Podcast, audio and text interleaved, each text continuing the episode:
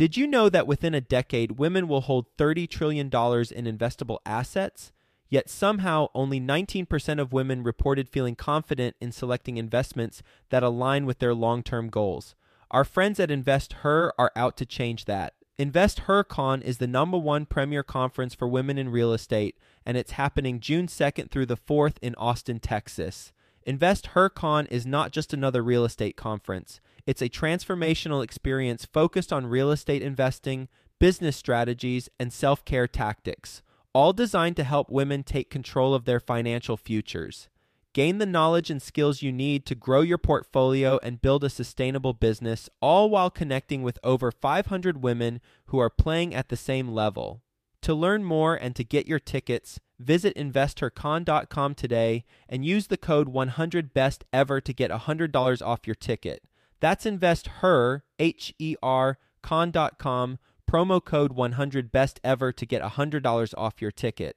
Quick disclaimer the views and opinions expressed in this podcast are provided for informational purposes only and should not be construed as an offer to buy or sell any securities or to make or consider any investment or course of action. For more information, go to bestevershow.com. Real estate, we'd call it passive, but make sure you manage the managers and make sure you're watching the portfolio because it's amazing how quickly a third party vendor can crash your property if you don't have enough units. Welcome to the Best Ever Show, the world's longest running daily commercial real estate podcast. Our hosts interview commercial real estate experts every day to get you the best advice ever with none of the fluffy stuff. Best ever listeners, welcome to the Best Real Estate Investing Advice Ever show. I'm Slocomb Reed and I'm here with Joe McCabe. Joe is joining us from Philadelphia, Pennsylvania. He's the founder and CEO of the Surefire Group, a Philly based company specializing in a suite of real estate and healthcare services. The company has interest in multiple real estate brokerages, mortgage companies, insurance companies, and over 80 real assets, primarily mixed use commercial spaces, but also single family homes. And that portfolio is valued over $25 million. Joe, can you tell us a little bit more about your background and what you're currently focused on? Yeah, sure. Thanks for having me on. So I started off actually selling real estate in about 2017, right as I was getting out of college.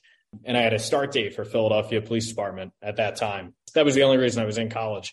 And basically within that six months, had made 75 grand in my family. Typical Irish Catholic family was like, why the hell would you be a cop? And I was like, well, that's what we do. That's what we all do. So I ended up running with real estate about a year later, opening up a Remax franchise. A couple years into that, acquiring a few other Remaxes, about five now in the Philadelphia area.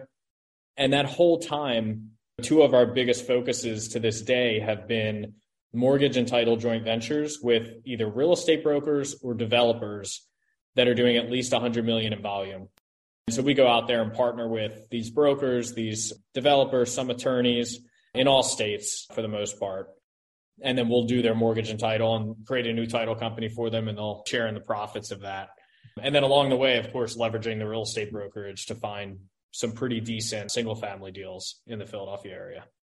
Nice. So, real estate brokerages, those Remax franchises that you were talking about, affiliated mortgage companies and title companies, are the insurance companies wrapped into that as well? Yes, they're title insurance specifically. We don't have any homeowners insurance yet. That's in the works, but there's no profit per se to be made on the real estate brokerage side. There is a significant scale. There's big companies out there with thousands of agents that are doing pretty good. But the majority of your standalone independent offices that are doing a couple hundred million in volume, they're not making any money on the brokerage. They're usually making money on ancillary services. And a lot of times they'll own a title company, usually a subpar service, there's management fees, all types of stuff that we don't charge. And then they'll always have a mortgage desk rental. So the thing we do differently is we create standalone mortgage companies and standalone title companies, separate licenses, separate loan officers, even separate branding, kind of like white labeling if they want it. But basically, and this is for the top 15 high premium states in the country, for every 100 million in volume, we're able to add a million dollars in net profit to the real estate broker's bottom line, which is huge right now because agents keep wanting more and more commission. Some of these splits are 90, 100% at this point. But for those splits, they want more services. So it's like the only way to do that is to then find money elsewhere. And these are mortgage and title and title insurance companies. You said you have five REMAX franchises in the Philadelphia area, but it sounds like you're putting mortgage and title companies inside other brokerages around the country. Yeah, we partner with every brand. We partner with Better Homes and Gardens, a lot of Keller Williams offices, a couple of other Remaxes, a lot of independents down in Florida. We actually just partner with, he was just on Good Morning America, the largest uh, landowner in Texas, which is pretty cool. Joe actually knows him too. We're all in R360 together. So yeah, we'll partner with anybody if it makes sense. It usually makes the most sense on the real estate brokerage side.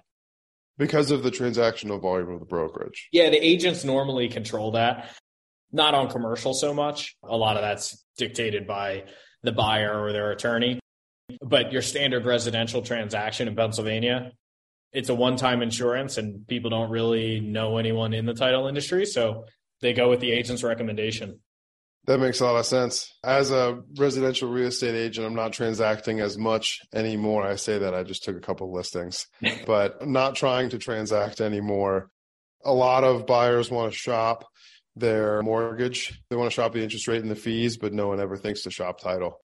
Well, one of the unique things we're able to do is if you think the traditional Keller Williams model, where the agents have ownership in the title company and any other ancillary services, if we can go in there and we know that the broker's getting their real estate, they're happy, we're getting mortgage and title, we can almost guarantee that we'll beat the rate. We'll do whatever we need to do on price because we're making money on three sides of the transaction. So it allows us to actually do right by the consumer while sharing in the profits with everybody else and almost guarantee that they'll pay less, whether it's in rate or fees. That makes sense. And with the brokerage, you said that's how you've come across the juicy single family deals that you've taken down yourself. What about the mixed use commercial spaces? So I've had a lot of success. I really started off with just myself and just wanting to own a lot of things and having no idea how to do that. And I definitely didn't have any money. So at an early age, and I don't remember how, but I had gotten it in my head that I could just seller finance everything. And I've had a lot of success with that. We built a $25 million home care company. So within 18 months, we were able to acquire and build. It's a non medical home care, family caregiver type company. We were able to build that in 18 months during COVID and we just raised a $30 million fund. About 90% of the acquisitions we made were seller financed at roughly two times EBITDA.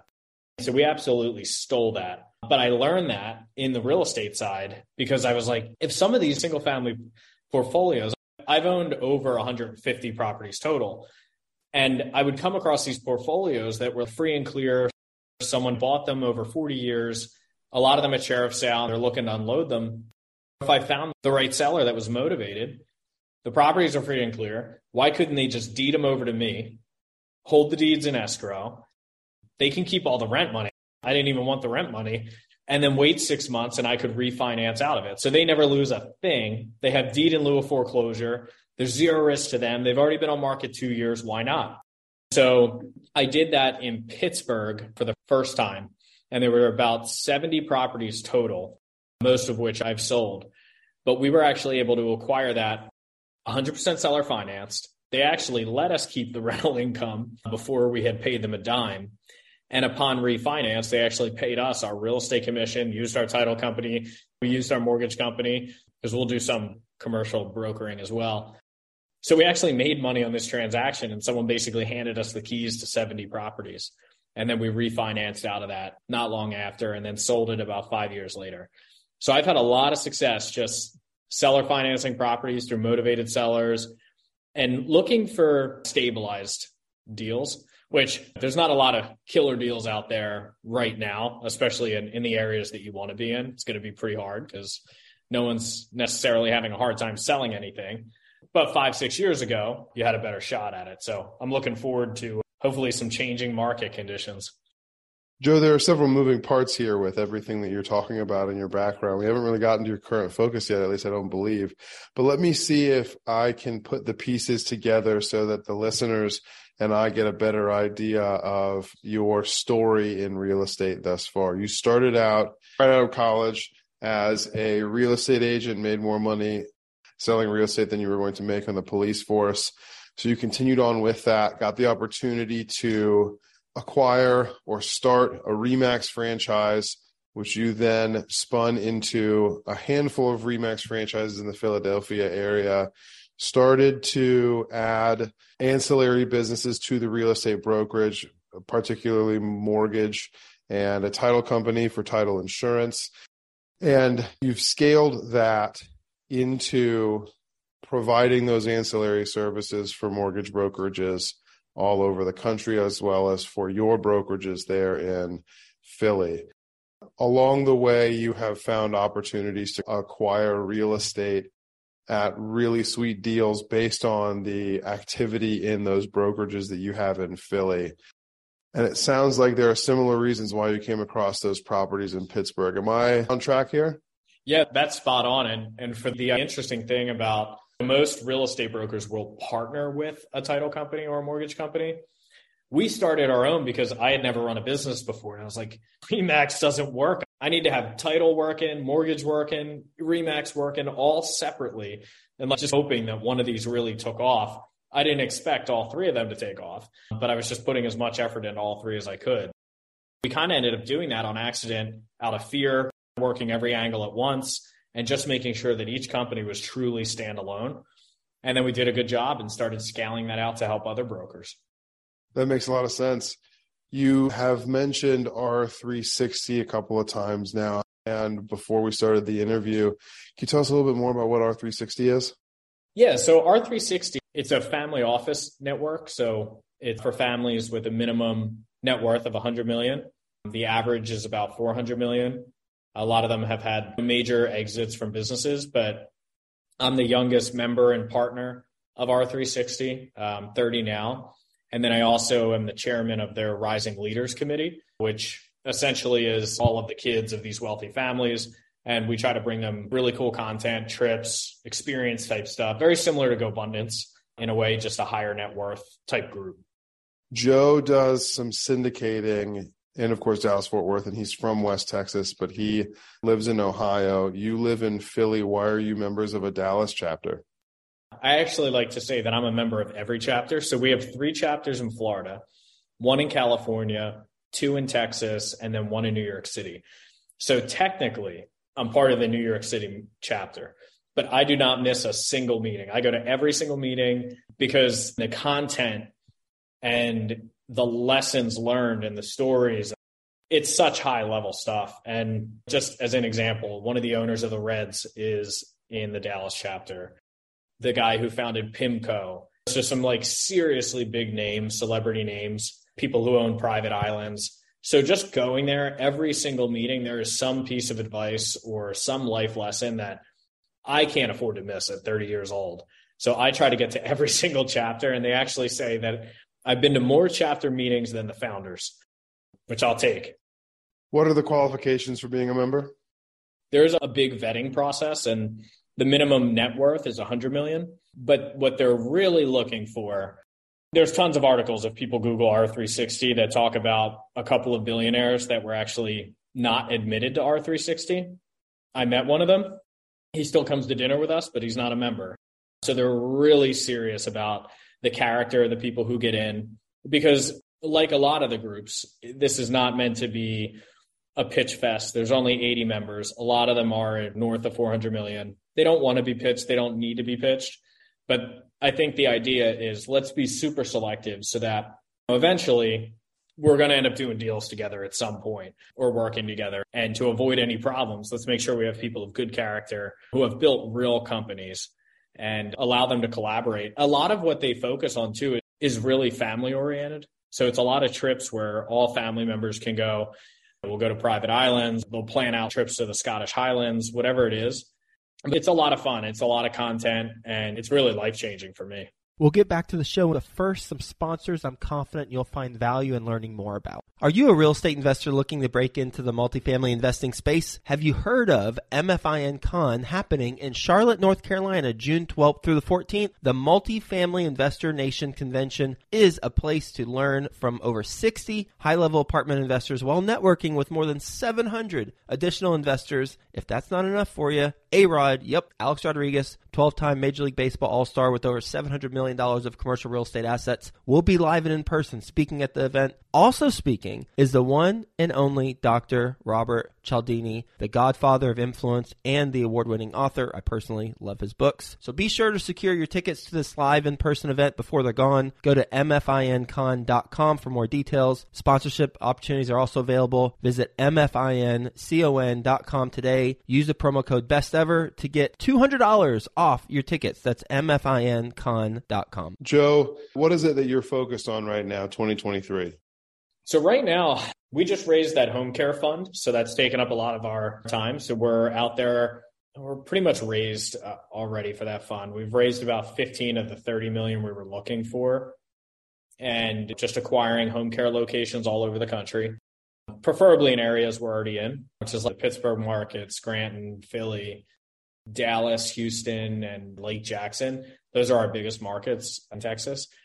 And then title joint ventures, we are on a roll with them right now because title and mortgage joint ventures, real estate brokers are feeling the crunch, man. The volume is down significantly across all of our partners. And I know a lot of people aren't talking about it necessarily from how it's hurting people's pockets, but brokers have their heads up right now and they're looking for opportunities in title, mortgage, and any ancillary service they can.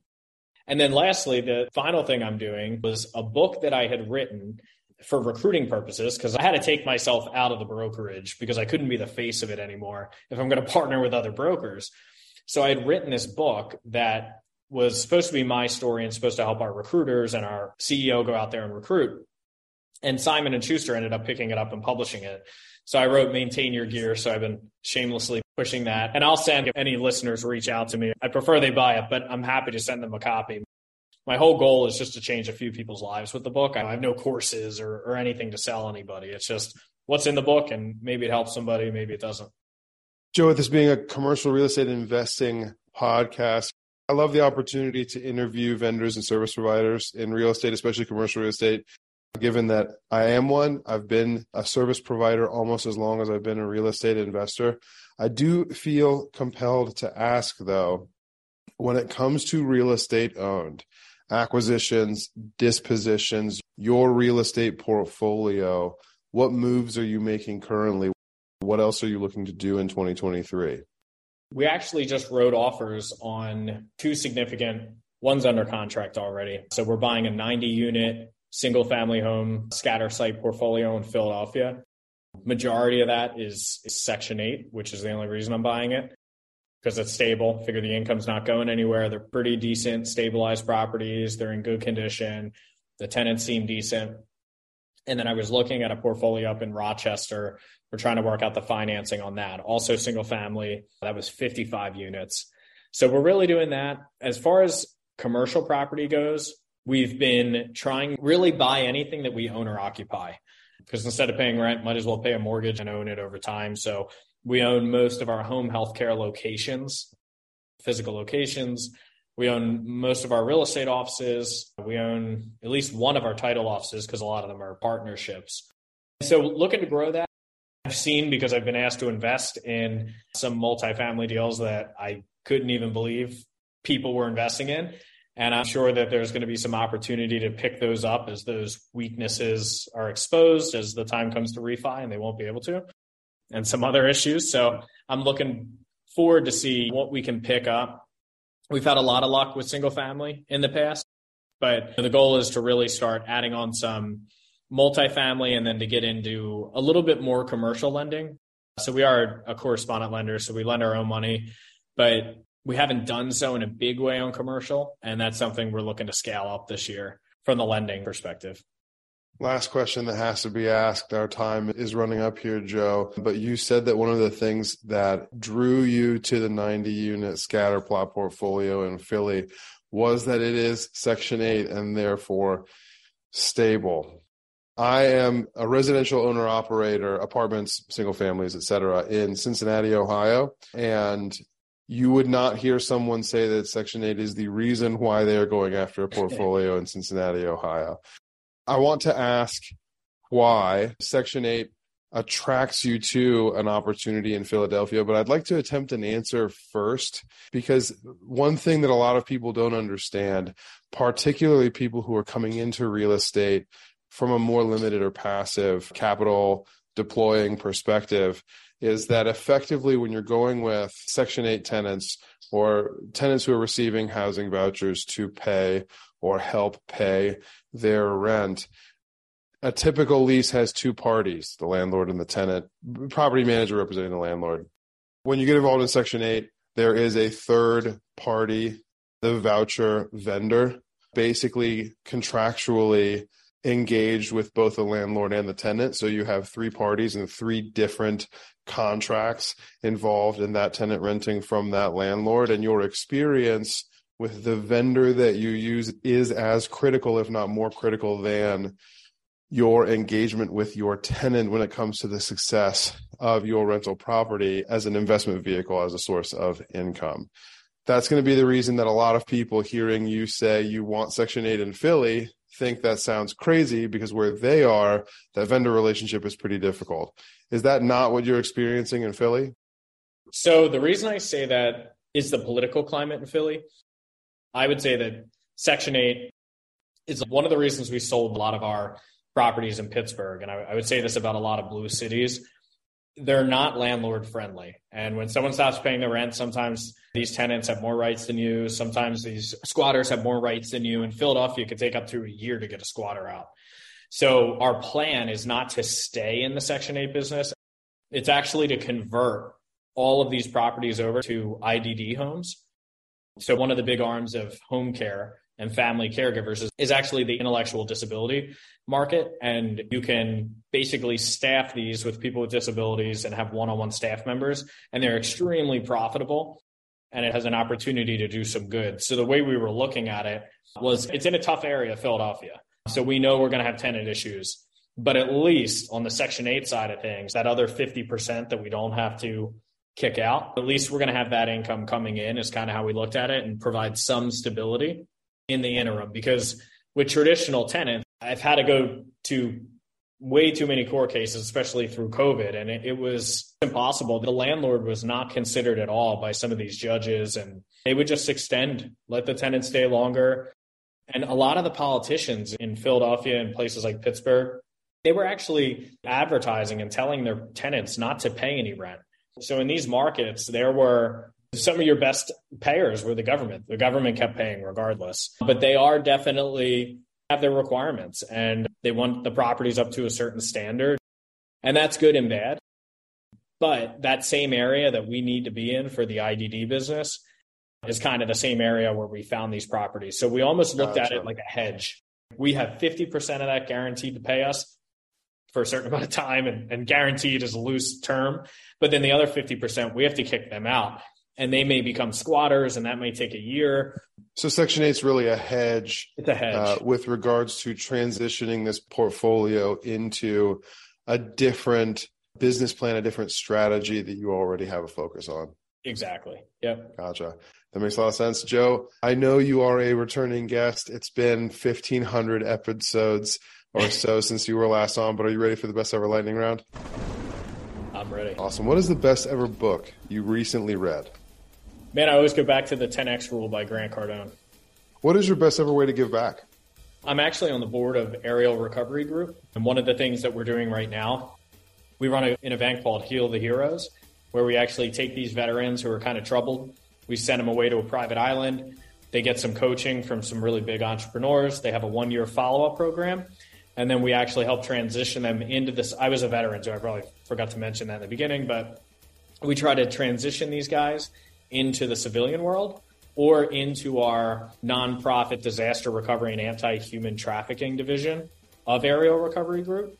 So that's one of the big efforts there, and I'm, I'm really involved in that. I really care about veterans, um, and obviously, We can use these guys and their skill set to go out there and eliminate human trafficking and respond to natural disasters and hopefully place them in the civilian world in a six figure job. Nice. Joe, as a real estate investor, what is the biggest mistake you've made and the best ever lesson that results from it? I didn't know Grant Cardone when I first bought my first property. And Grant always says, when you do your first deal, buy as many units as possible. I think he used to say 16, now he says 27. So I always say my first deal was Pittsburgh. My first deal was actually a duplex in Philadelphia by itself in a horrible neighborhood. The day I bought it, both tenants stopped paying. I had a hard money loan on this thing. Luckily, I knew the hard money lender, or I could have been foreclosed on. It could have been a nightmare. But literally, I bought it. The tenants sent me their wish list. So I guess you could say protect the downside, but the concept behind people saying, oh, you should at least do a deal with 20 units or 30 units, they're saying that because it's just kind of the volume game. It's a numbers game, right? I mean, if you have 30 units, chances are most of them are going to pay and you're good. You can carry your debt service. And that's really what's important in a bad situation. You're paying the taxes and the debt service, you can keep the property and eventually stabilize it over time. And then the other thing was not using professional management when I had that. It's going to be hard to, we have that in house now. At that time, we didn't, so we outsourced it. But I think it's important that with the managers, real estate, we'd call it passive, but make sure you manage the managers and make sure you're watching the portfolio because it's amazing how quickly a third party vendor can crash your property if you don't have enough units. So that'd be my piece of advice. Let's formalize it. Last thing here. What is your best ever advice? Go for scale. Go for 20 units plus and use professional property managers. Last question Where can people get in touch with you? You can reach out to me at joe at the surefiregroup.com and uh, shoot me an email. Happy to connect with anybody or send you guys a copy of my book, or you can buy it on Amazon, like I said, either way. But happy to send you guys one and just hope it changes some lives. And also, I'm on Instagram too, Joseph C. McCabe, at Joseph C. McCabe. Those links are in the show notes. Joe, thank you. Best ever listeners, thank you as well for tuning in. If you've gained value from this episode, please do subscribe to our show, leave us a five star review, and share this episode with a friend you know we can add value to through our conversation today.